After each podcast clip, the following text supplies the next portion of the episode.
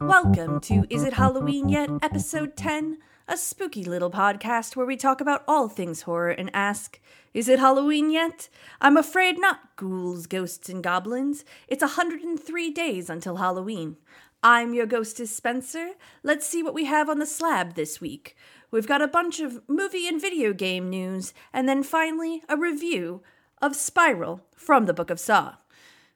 Let's get on to the news.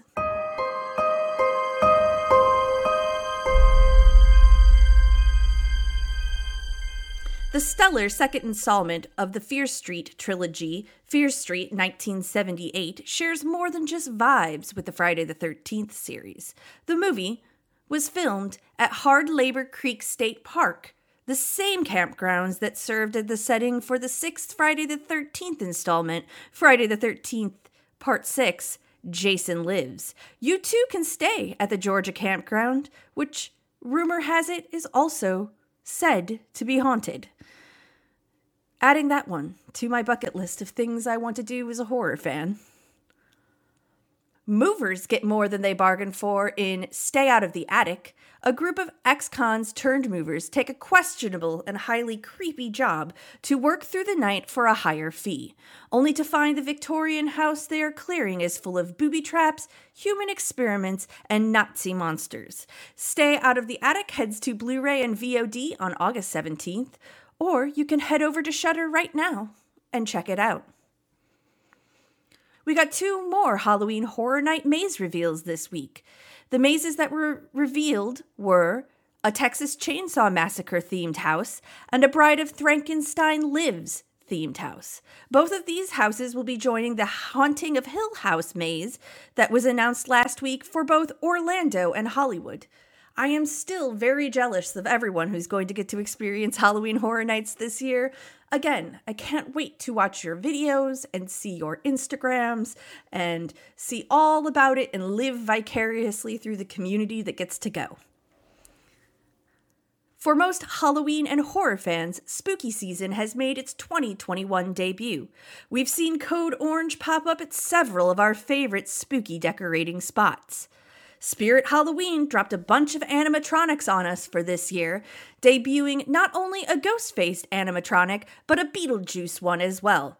The ghost faced one is one that I would love to have in my house, to live in my office, to live in my front hallway. I, just love the ghost faced one. It's really good. He pops out behind doors. It's great. The Beetlejuice one, however, is bad. He's stiff, his face is odd. I don't understand what they were going for with him. I do hope they have that cool Beetlejuice arrow sign that is behind him in the trailer, though. I would want one of those for my office.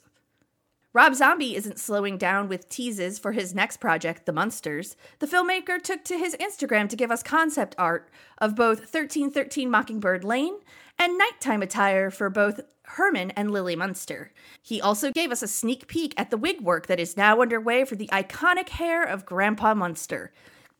I hope these peeks behind the curtain are calming people's fears about the Munsters project led by Zombie. As someone who thought he could do this, I am getting super hyped through seeing all of these little tiny pieces of the Munster come together in a more modern fashion. COVID delays are still rocking the video game industry as Capcom has announced yet another delay for Resident Evil Reverses. The game was scheduled to make its debut alongside the smash hit Resident Evil Village in May, but matchmaking issues have plagued the game ever since the beta test that was that was almost immediately pulled because of said matchmaking issues. The game was then pushed to July. Capcom has come out last week and now giving us a vague time frame of 2022. Hopefully, we'll, one day we'll get our hands on this interesting take on a multiplayer Resident Evil game. We got our first look at everyone's favorite killer doll, Chucky, for the sci fi series Chucky. The new model of Chucky is based off the fan favorite Child's Play 2 era. The new doll looks fantastic. The very short teaser trailer they gave us shows Chucky being bought from a yard sale and the evil doll stealing a knife. We got more images of Chucky with the young teenager that he's currently living with. We will be getting a full trailer for this series during the Comic Con at Home panel on Sunday, July 25th. That's this weekend. Very excited to see what is coming for this series. Everything I have seen has eased the fears I had for a Chucky TV show. I think it's going to be great. I know a lot of horror fans were disappointed when Scott Derrickson left Doctor Strange and the Multiverse of Madness, feeling that the horror aspect that Marvel had promised us would be stripped back. Elizabeth Olsen, in an interview with Games Radar, left the impression that brings joy to this Evil Dead lover's heart. It's a very scary movie, Olsen said, like an old Sam Raimi movie. They're trying to create the scariest Marvel movie. I did not think I would ever live in a world where two of my thing- favorite things could be combined in such a way, but I am ready for any kind of Evil Dead esque Doctor Strange movie. Marvel is really leaning into the darker occult and horror aspects of its catalog as we move forward with the MCU, and I could not be more excited to see where this leads. Speaking of Fear Street, it is getting a vinyl release of its soundtrack with three of the most amazing pieces of cover art inspired by the original Fear Street books. The colorful vinyl is 180 grams and is available for pre-order now on Waxwork Records for 50 bucks. Now, if now I just need Netflix to get wor- to work on selling those sick t-shirts that they were giving away at the pop-up event for Fear Street. Speaking of pop-up events, one of the things I miss about living in Los Angeles was the experience that movie companies would make to promote their films. FX is keeping in line with that tradition and bringing it to the East Coast. They opened the Night Bites Bakery in New York City last week to celebrate all the seasons of American Horror Story and the launch of American Horror Stories. 30 minute reservations to the pop up event featuring sweet treats and other scary items can be made from now until July 24th in New, in New York, and then the bakery will leave for the West Coast in August at an undisclosed Los Angeles location. A trailer for the brand new Cherry Flavor, a new Netflix series from the masterminds behind Channel Zero, will be premiering on August, Friday the 13th. I love Channel Zero. I think everyone's pretty much in agreement with how great that is. So it is exciting to see what a brand new Cherry Flavor will be. Julia Ducournau, the visionary director of Raw, is finally getting to see her due, as she becomes the second female director in history to win the Palme d'Or at the Cannes Film Festival for her film Titane. I can't wait to see this film. Raw was one of my favorite movies in 2017 when I saw it. Her episodes of the Apple TV show Servant are some of my favorite of that series. They're so strong. Also, could we just have a moment for the fact that a horror movie won the top honor at the Cannes Film Festival? I'm sure as this movie gets a wider release, we're going to get the inevitable talking about it's a thriller or it's a psychological drama or whatever it is that people want to use to dismiss horror movies. But it's a horror movie, and it's finally about time that this genre gets credit it deserves for exploring the darker side of human experience. Horror movies always, for the most part, have something to say. It feels like it's one of the last genres in Hollywood where movies do have something to say. A lot of mainstream Hollywood now is consumed by popcorn flicks with not a lot to say. Honestly, I can't tell you how excited I am for this next story because I grew up idolizing Debra Hill. So the fact that I have two stories right in a row about not one but two different female directors is fantastic. I'm ex- so excited at this explosion of new and bright and vibrant and very stylish female horror directors. The genre has always been something that has been based in the female experience, from the final girls and slashers to Debra Hill and how important she was in the creation of Halloween. Women have always been behind the scenes, so it's awesome to see big, flashy, mainstream horror movies now being made by women. And that brings me to Leigh Janiak, who's been out talking about what she hopes is next for the Fear Street franchise. In an interview with IndieWire, she lays out a fascinating plan. Quote, one of the things that's exciting about Fear Street is the fact that the universe is so big and it allows for a lot of space. One of the things I talked about before I was hired is that we have the potential to create a horror Marvel cinematic universe where you can have slasher killers from a lot of different eras You can have canon of our main mythology that is built around the fact that the devil lives in Shadyside. There's also room for everything else. I think my hope is that audiences like it enough that we can start building out more. We can think about what another trilogy would be, what standalones would be, what television would be. I don't even think about it like TV or movie exactly anymore. And that's the great thing about Netflix and about what Fear Street is. It's kind of this new hybrid thing, and I'm excited about the possibility of what else can happen. I really get excited about 50s slasher movies, which I think we haven't really seen and what that means. I think it's cool to think about the different eras and what's possible as a horror fan. Me too. Uh, a 50s slasher movie sounds amazing. I I would love to see an exploration of older genres or not older genres, older decades getting modern genres, right? Like horror in the 50s was all about the other, right? Like we have alien invasions and monsters, and it's all about the other. Where I would like to see what we do when we look at the societal constraints of like the 1950s and how that could dovetail into motivation for the killer. I think there's all kinds of fascinating things you can do when you're playing with decades and what those decades morals and societal restrictions for different people meant in the realm of horror. Final bit of news this week. It's a short one, it's a quick one.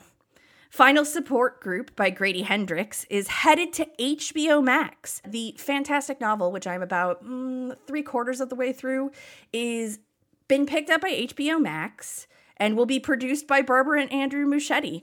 I think that that is a fantastic pairing of people. If you haven't read Final Girl Support Group, I suggest you do. It just came out this month, like on the 13th. So it's brand new. I highly recommend you get the audiobook. It's read by Adrienne King. So it's kind of weird to hear a final girl reading this book to you about other final girls. Like it's this weird thing, but I will have a full review of this on my YouTube channel this week. I will also have a full review of the entire trilogy of Fear Street. And I was going to try to do it week by week, but that just didn't work out. So we're going to do it this way. That should be up later this evening, the day this podcast comes out, or the next day. But yeah, check out the YouTube channel. We've got all kinds of fun stuff going on over there. If you want to have the podcast on while you're doing stuff on your TV, you can do that. I've got the podcast up, the episodes up there. We're going to have all kinds of reviews. We're also going to have cool Friday night horror game streams starting in August. And I'm trying to think of something really fun to do for Friday the 13th. I don't know if it's a movie watch along or what we come up with, but we're going to come up with something cool to do for Friday the 13th. So reach out to me on Twitter at a Halloween Club if you have any ideas for what you want to do.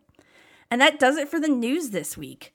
We're going to move on to Spiral from the Book of Saw. Man, okay. So I kind of am glad that I waited to do this review. I wanted to kind of do it, get it up there on YouTube, have the algorithm like it, all those weird things that happen when you're making content that nobody really talks about. But I'm kind of glad I waited. It will be out on Blu ray and 4K Ultra HD today the day of this podcast, June 20th. So I feel like this is a good time to come back in and talk about it. Man, this is a movie that I wanted to love. Everything they were doing in the lead up to this movie was just like perfection. I loved the fighting with the Saw parody account on Twitter. Chris Rock talking about how much he loves Saw and how like he thought the thing that was missing from Saw was humor, and I can agree that there is not a lot of humor in Saw, in the Saw franchise, right? The Saw franchise is really based on having a point of view and using horror movies to talk about society. Saw 6 is really one of those ones that hammers that home to me. It is it's all about how like fucked up insurance companies are, right? Like it really has a stance to say about the healthcare in our country. And that movie was made over a decade ago now, at this point, almost 12 years. Is it 2009? Yeah, almost 12 years ago. Like, and the, those things haven't changed, right? Like, so I always loved that Saw had a point of view that it would talk about. This Saw has one of the most topical commentaries in it that. So, this movie, if you don't know, was supposed to come out in May of 2020. So that means that the movie was done and in the can before May 2020. And I don't think that anyone let alone the producers and makers of this movie, could have predicted how the events of last June and the George Floyd case and Black Lives Matter was going to dovetail into this movie. This movie talks about police corruption and it doesn't pull its punches. Everyone who is supposedly a good person has done bad things and a lot of the cops are just straight up villains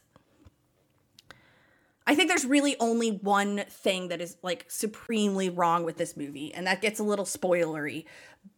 For as tightly crafted as Saw movies are with their reveals and their twists, this one just didn't live up to that legacy.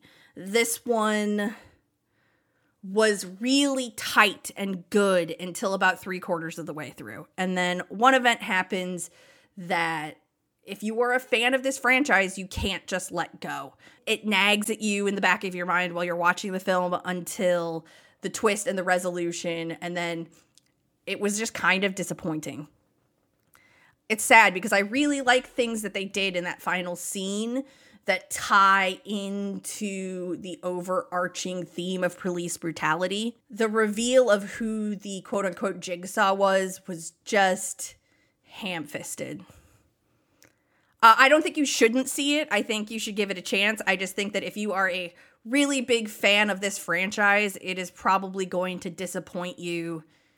I have moderated. When I first watched it, I was not about it. I was very upset. I did not like it. But as I've gotten distance from it, and I think maybe even with a second watch, I may like it better. So that's going to do it for the spoiler free part of this.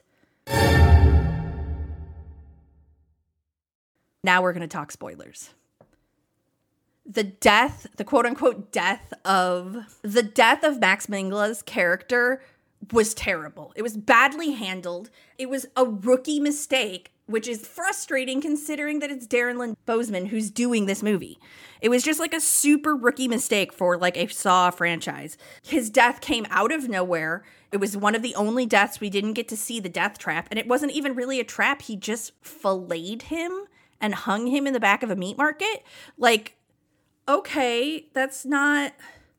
Like, I felt like if they were going to do that and then use it to push that this jigsaw isn't as righteous, even villains who feel like they're justified can, like, go outside of their defined lines of killing because at the end of the day, like, killing people in violent saw traps is not actually the way to get change. I feel like if they would have done something like that, I probably wouldn't have been okay with it. But the fact that his death was so light on details, came out of nowhere, seemed to be brushed off pretty quickly, like really stuck with me. So when the reveal is is that Detective William Schenk is his character is the jigsaw, you're like, oh, of course, because we didn't see it, right?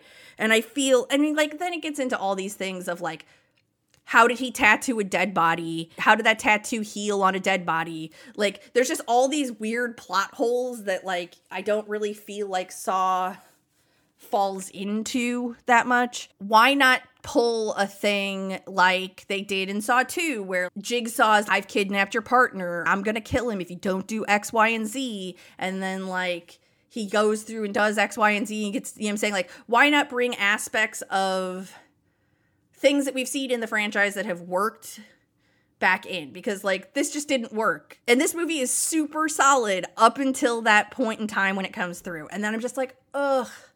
Like from the moment of William's death all the way to the end of the movie, it's just a struggle for me to think of this as a Saw movie. But before that, it's an excellent movie. And like The, the traps are brutal. I just think they could have done a little bit more catting and mousing with the idea that the detective was going to be the thing. Because as soon as he was cleared off the table in such easy way where we didn't see him die, I was like, oh, he's probably going to be the killer.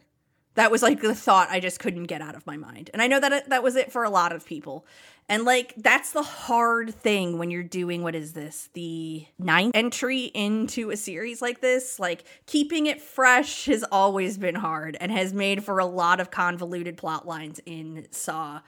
But I think that's what people expect at this point. So I do want to touch on that final scene though. Oh, and then like trailers. You've got to stop with this shit. There was no reason to show a Samuel Jackson in the trailer in the Saw trap because the second he wasn't around for five minutes, I was like, oh, Jigsaw captured him and we're gonna see him in that fucking trap, right? Like, don't do that to me. Like, I can't turn my brain off. I don't think a lot of people can turn their brains off. Trailer editing is has to be even harder than it was and has to just continue to keep getting harder because movie audiences are so sophisticated now there's just a wide swath of your audience that is just bought into narrative and how movies come together. And that's why we get such fantastical and deep, rich, lore based things. But that comes at a price. You can't show me the final death in the trailer. There should be things that are sacred in a horror movie trailer. I mean, supposedly I haven't seen this movie yet, but I've seen a lot of complaints that Escape Room Tournament of Champions also spoiled its movie in the trailer. I will stop harping on the Saw trailer, is a lot of the shots of that movie come out of the first 15 minutes, and then it's just that one with Samuel L. Jackson that's right at the end. I will say, I do like that. I keep calling him Jigsaw, but I know he's not Jigsaw. I keep, I like that William, Detective William, used the police force against themselves. He knew that if he forced Samuel Jackson to point a gun at the police that they would shoot him on sight because he's a black man pointing a gun at him. It didn't matter that he was their former police chief. That that is what would happen. And I do appreciate that like frank honest look in in how his mind worked, right? He was so concerned with how abusive and how overreaching of their boundaries that he knew he could use even someone they trusted and they knew against them to goat them into being as violent and abusive as they are. So, I I appreciate the movie for that. It's a movie that has a lot to say. I think it's a movie that has problems. Another one of the problem is I love Chris Rock. We all love Chris Rock. I could have done with a little bit less misogynist jokes about his wife. I know that's Chris Rock, but like it's 2021. Like I would expect a little bit of progression away from that. But that wasn't enough to hamper my enjoyment of that part of the movie. It's just something I'd like to not have to see in the future. Yeah. I think that's it for Saw. I'm going to give it a 7 out of 10. It's good. I'd watch it again. Uh, I probably will watch it again in the near future. I'd like to watch all of them together and then watch it. I didn't get a chance to do that before, and all of them are on HBO Max now. So I would like to do that. But I think that's going to wrap it up for Spiral. And that's going to wrap it up for the podcast this week, also. I'm your ghostess Spencer. You can find me at Miss Nintendeek64 all over the internet Twitter, Instagram, YouTube, TikTok. You can find this podcast all over the internet at a Halloween Club. Twitter, Instagram, there's a website coming.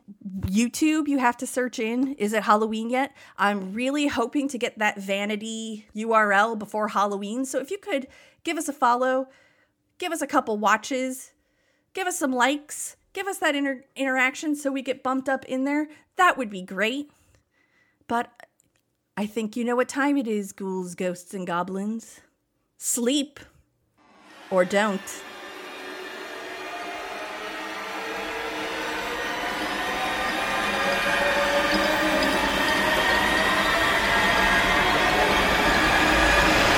Super